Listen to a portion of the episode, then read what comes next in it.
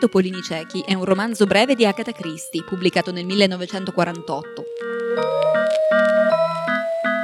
Il racconto è stato elaborato dall'omonimo radiodramma andato in onda per la BBC in occasione dell'ottantesimo compleanno della regina Mary. Del radioromanzo purtroppo non esiste registrazione, ma ne è stato tratto il famoso spettacolo teatrale Trappola per topi. I protagonisti sono Molly e Giles Davis, una coppia appena sposata, i due hanno aperto da poco una pensione a Monkswell Manor. Degli ospiti misteriosi, una forte nevicata, tanti segreti da rivelare. Gli ingredienti perfetti per un giallo di Agatha Christie. Con le voci della Compagnia del Cactus. Tre topolini ciechi, episodio 1.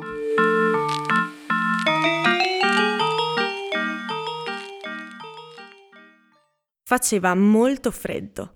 Il cielo di Londra era buio e carico di neve. Un uomo con un soprabito scuro, la sciarpa avvolta intorno alla faccia e il cappello calato sugli occhi, percorreva Culver Street. Salì i gradini del numero 74, premette il campanello e lo udì squillare nel seminterrato. Il signor Casey, che si era appena acceso la pipa, brontolò infastidito. Al diavolo quel campanello! Mai un po' di pace, mai! Ansimando un poco, salì faticosamente i gradini del seminterrato e aprì la porta. L'uomo che si profilava nel vano della porta contro il cielo basso gli chiese indicazioni per l'appartamento della signora Leon. Secondo piano. Se non la stava aspettando, salga e bussi. Lo osservò mentre saliva i gradini coperti da un logoro tappeto. Più tardi avrebbe detto che quell'uomo gli aveva fatto una strana impressione. In verità aveva pensato soltanto che quel tipo doveva avere un gran brutto raffreddore per parlare a voce così bassa. Quando l'uomo arrivò al pianerottolo e imboccò la seconda rampa di scale, cominciò a fischiettare sommessamente. Il motivo che fischiettava era tre topolini ciechi.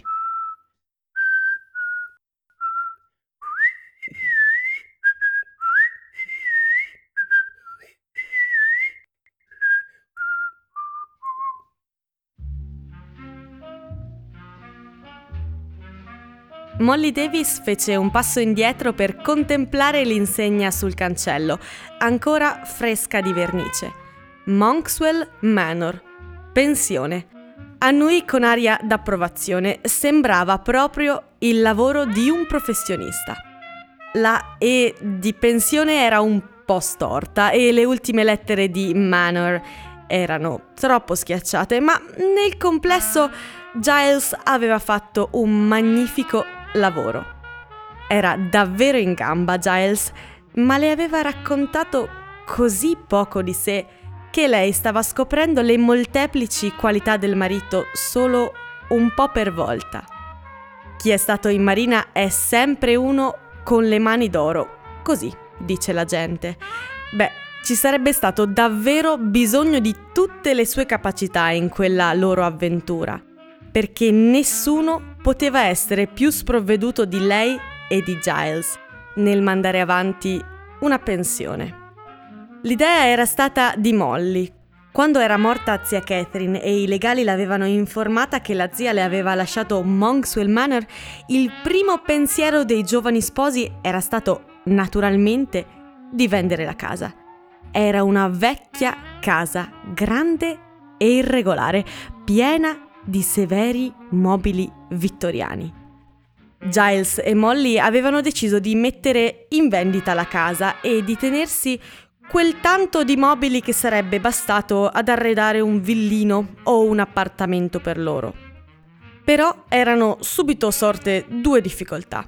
La prima, che non si trovavano villini né appartamenti. La seconda, che tutti i mobili erano di dimensioni enormi. Molly aveva deciso di venderla al completo, ma mentre ne parlava con l'avvocato, lui le aveva detto che con ogni probabilità gli acquirenti ne avrebbero fatto un albergo o una pensione, dato che la casa era in ottime condizioni. Era stato allora che Molly aveva avuto la grande idea. Giles, Perché non possiamo trasformarla noi in una pensione? Non abbiamo bisogno di tenere molta gente, almeno per i primi tempi. Non è una casa che richieda molto lavoro. C'è il riscaldamento centrale e la cucina a gas. E potremmo allevare galline e anatre, e avere così le uova, e anche coltivare un orto. E chi farebbe tutto il lavoro? Non è mica così semplice trovare il personale.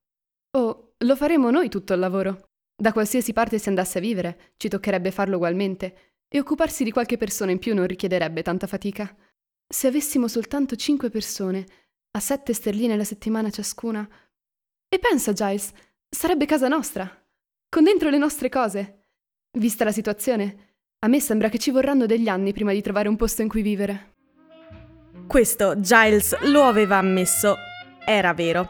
Avevano avuto così poco tempo da passare insieme dopo il loro affrettato matrimonio che tutti e due non vedevano l'ora di sistemarsi in una casa loro. Così il progetto era stato varato, erano state messe inserzioni sul giornale regionale e sul Times ed erano giunte molte risposte. E quel giorno finalmente doveva arrivare il primo ospite.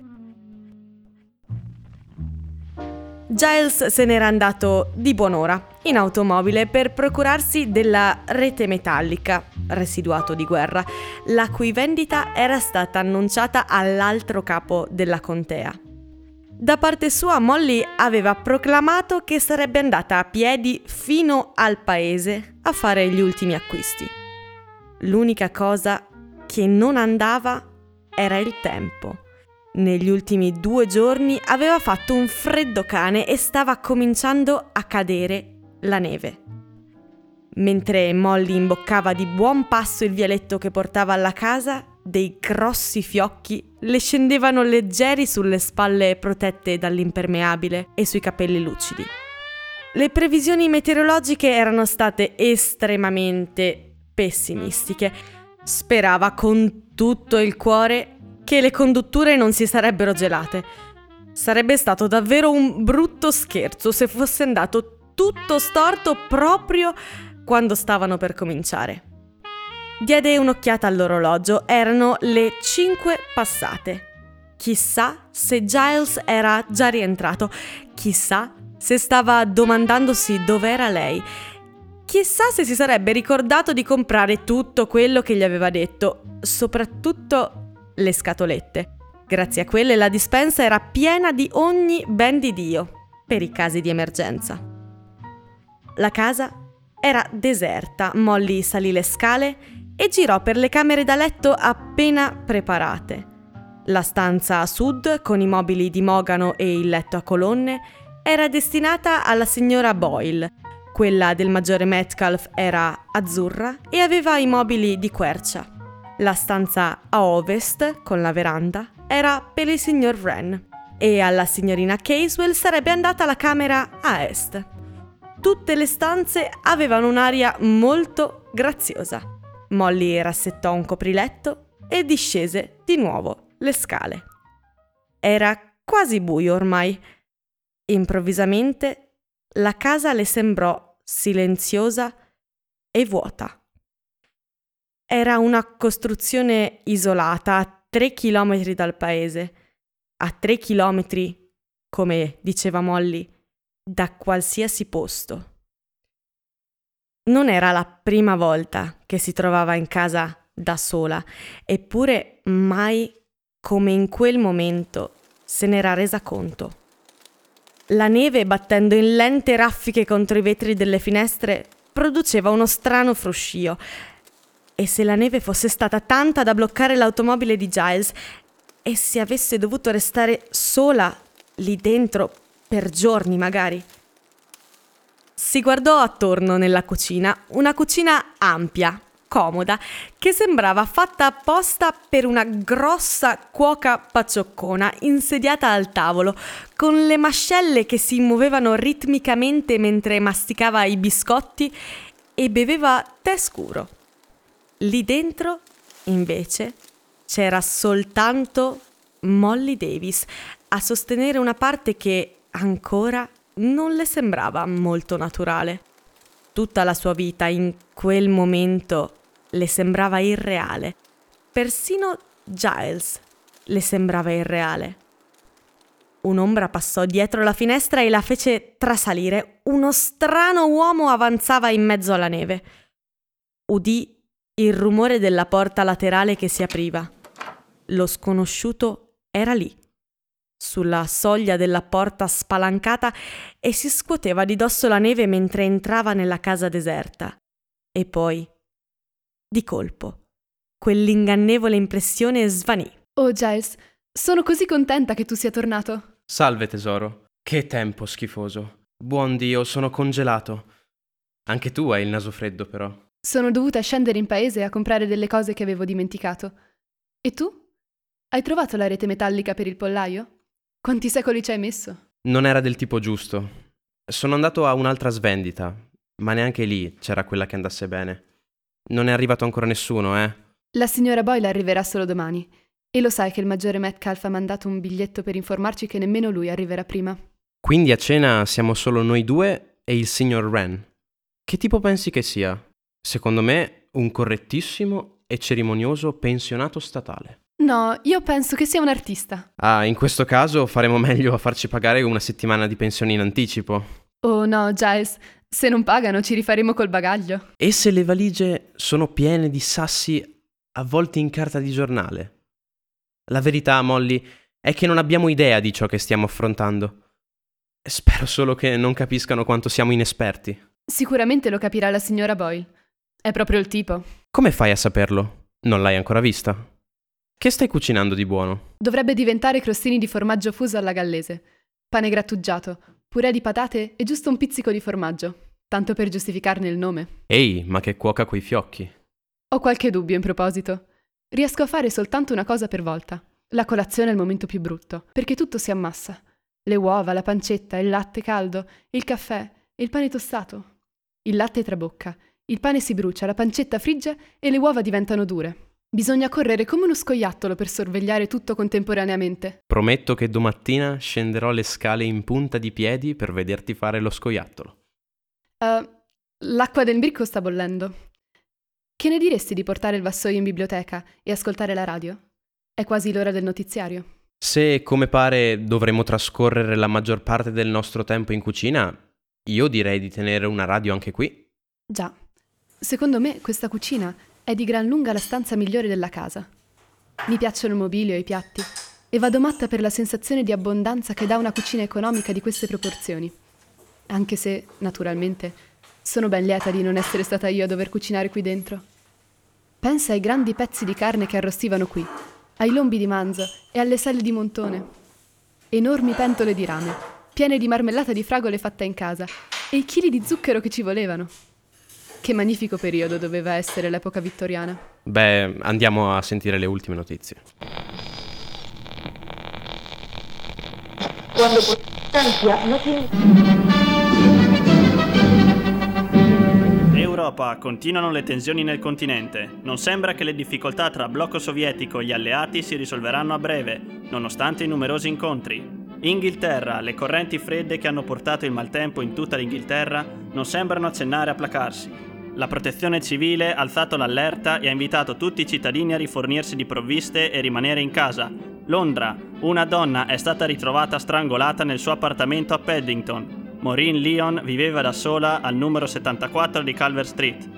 La polizia ha diramato la descrizione di un uomo con un cappotto scuro, una sciarpa chiara e un cappello floscio. L'inviato. Il notiziario era costituito soprattutto da allarmanti informazioni sul tempo, dalla solita stagnante situazione di politica estera e da un omicidio commesso in Calvert Street nel quartiere di Paddington. Uffa, nient'altro che tristezze. Non ho voglia di sentirmi continuamente ripetere di risparmiare combustibile. Che cos'è che pretendono? Che uno stia lì seduto a congelare? Non avremmo dovuto inaugurare una pensione d'inverno. Mi domando che tipo di donna fosse quella che hanno assassinato. La signora Leon. Si chiamava così? Mi domando chi desiderasse ucciderla e perché. È la porta principale. Adesso entra l'assassino. Certo, a teatro sarebbe così. Deve essere il signor Wren. Il signor Wren e un turbinio di neve entrarono contemporaneamente. Tutto quello che Molly dalla porta della biblioteca riuscì a vedere del nuovo venuto fu il profilo della sua persona disegnato contro lo sfondo bianco del paesaggio esterno. Come sono tutti uguali gli uomini, nell'uniforme imposta dalla civiltà. Soprabito scuro, cappello grigio e sciarpa intorno al collo. Pensò Molly. Un attimo dopo Giles aveva chiuso la porta in faccia agli elementi e il signor Wren si sfilava la sciarpa, posava la valigia, si toglieva il cappello e si metteva a parlare. Era un giovanotto con una massa di capelli chiari, bruciati dal sole e con slavati occhi inquieti. Tremendo. L'inverno inglese nel suo aspetto peggiore. Fa venire in mente Dickens, Scrooge, Tiny Tim e roba del genere. Bisognava essere robusti e spensierati a quei tempi per affrontare una cosa simile. E io, per venire dal Galles, ho fatto un viaggio spaventoso, una vera e propria corsa campestre. Lei era signora Davis? Ma che meraviglia! Io la immaginavo tutta diversa, sa? Me l'immaginavo, ecco, come la vedova di un generale dell'esercito coloniale indiano, dall'aspetto severo e abituata ad essere riverita. Avevo paura che la casa fosse davvero, come ai bei tempi, molto, molto alla vecchio maniero. Invece è meraviglioso. Ho incontrato un'autentica e solida rispettabilità di tipo vittoriano. E mi dica, per caso avete una di quelle bellissime credenze di Mogano Rossiccio con grandi frutti scolpiti? Per la verità, l'abbiamo. No! Posso vederla? È qui? Ma perché al posto del grande tavolo da pranzo di Mogano ci sono tutti questi tavolini sparsi qua e là? Pensavamo che gli ospiti avrebbero preferito così. Mia cara, certo, lei ha ragione. Stavo per farmi trasportare dal mio entusiasmo per l'antiquariato. Certamente, con un tavolo di quel genere bisogna avere il tipo di famiglia adatto da metterci intorno. Un bel padre severo con la barba, una madre prolifica e un po' appassita, undici bambini, un'istitutrice arcigna e qualcuno chiamato la povera Harriet, la parente povera che funge da tuttofare e che è molto, molto grata di poter avere un focolare. Guardi quegli alari, pensi alle fiamme che salgono per il camino e che fanno venire le vesciche sulla schiena della povera Harriet. Sì, le porto sopra le valigie. Nella mia stanza, per caso, c'è un letto a colonne con la coperta a roselline? No, non c'è. Non credo di riuscire simpatico a suo marito. Dove ha prestato servizio militare? In marina? Sì, Lo immaginavo. In marina sono molto meno tolleranti che nell'esercito e in aviazione. Da quanto tempo siete sposati? È molto innamorata di suo marito? forse le farebbe piacere salire di sopra a dare un'occhiata alla sua stanza. Sì, certo, è stato impertinente da parte mia farle quella domanda. Ma davvero volevo saperlo. Voglio dire, è interessante sapere tutto della gente, cioè i loro sentimenti, i loro pensieri, intendo. Non soltanto chi sono e cosa fanno. Non trova?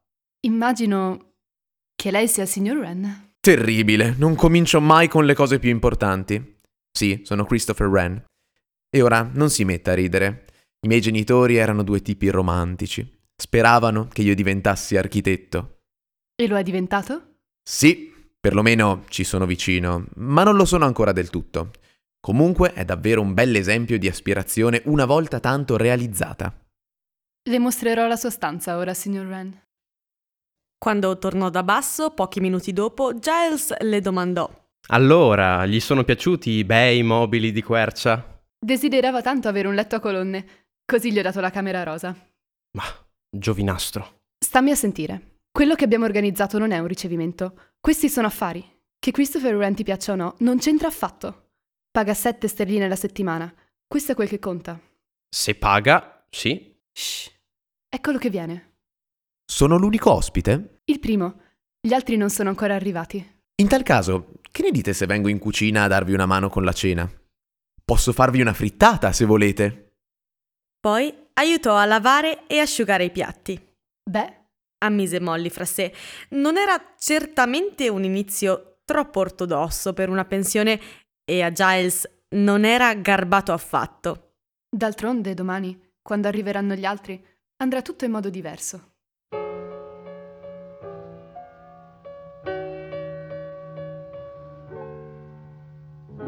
Allo spuntar del mattino il cielo era coperto e la neve continuava a cadere. La signora Boyle arrivò con l'auto pubblica del paese attrezzata con le catene e il conducente riferì pessimistiche notizie sullo stato della strada, dicendo che la neve sarebbe stata alta prima di sera. E la signora Boyle non servì di certo a dissipare la generale malinconia. Era una donna imponente e dall'aria scostante, con voce stentorea e maniere autoritarie. Se avessi saputo che la pensione è aperta così da poco, non sarei mai venuta. Naturalmente ho pensato che fosse una pensione già avviata. Ah, se non è soddisfatta non ha nessun obbligo di restare, signora Boyle. No, davvero, e non penso di farlo. Allora forse preferisce chiamare un taxi? Le strade non sono ancora bloccate. Se c'è stato un malinteso sarebbe forse meglio che lei si rivolgesse altrove. Abbiamo avuto un tal numero di richieste che potremo trovare un nuovo ospite per la sua stanza con estrema facilità. Di certo non ho nessuna intenzione di andarmene prima di aver provato il posto. Le dispiace darmi un lenzuolo da bagno piuttosto grande, signora Davis? Non sono abituata ad asciugarmi con un fazzoletto. La accompagno in camera sua, signora Boyle. Oh, poveri noi. Mi domando come si troverà con Christopher Wren. Come previsto quel pomeriggio stesso, la signora Boyle disse a Molly che il signor Wren era un giovanotto davvero molto strano, con esplicito tono di disapprovazione. Il fornaio arrivò intabarrato come un esploratore, lasciò il pane e avvertì che forse non sarebbe potuto venire due giorni dopo per la solita consegna, dato che le strade erano bloccate ovunque. Molly si rese conto che forse avrebbe dovuto comprare più farina. Ricordava vagamente qualcosa che facevano in Irlanda, del pane fatto lievitare col bicarbonato. Se le cose avessero continuato a peggiorare, probabilmente avrebbe potuto prepararlo. Il fornaio portò anche i giornali e Molly li aprì sul tavolo dell'anticamera. La politica estera era passata in secondo piano. Le notizie riguardanti il tempo e l'assassinio della signora Leon occupavano la prima pagina. Stava osservando la fotografia sfocata della vittima quando udì dietro di sé la voce di Christopher Wren che diceva Un delitto piuttosto sordido, vero? Una donna dall'aria così squallida e in una strada così squallida. Si può credere, mi dica, che dietro a tutto questo ci sia una storia? Io sono certa che una persona simile ha avuto né più né meno quello che si meritava. Oh! Lei pensa dunque che si tratti, senza dubbio, di un delitto a sfondo sessuale, è così? Non ho lasciato intendere nulla del genere, signor Ren. Ma quella donna è stata strangolata, vero? Mi domando che cosa si provi a strangolare una persona. Ma dico, signor Ren, ha mai pensato, signora Boyle, che cosa si provi ad essere strangolati? Ma insomma, signor Ren.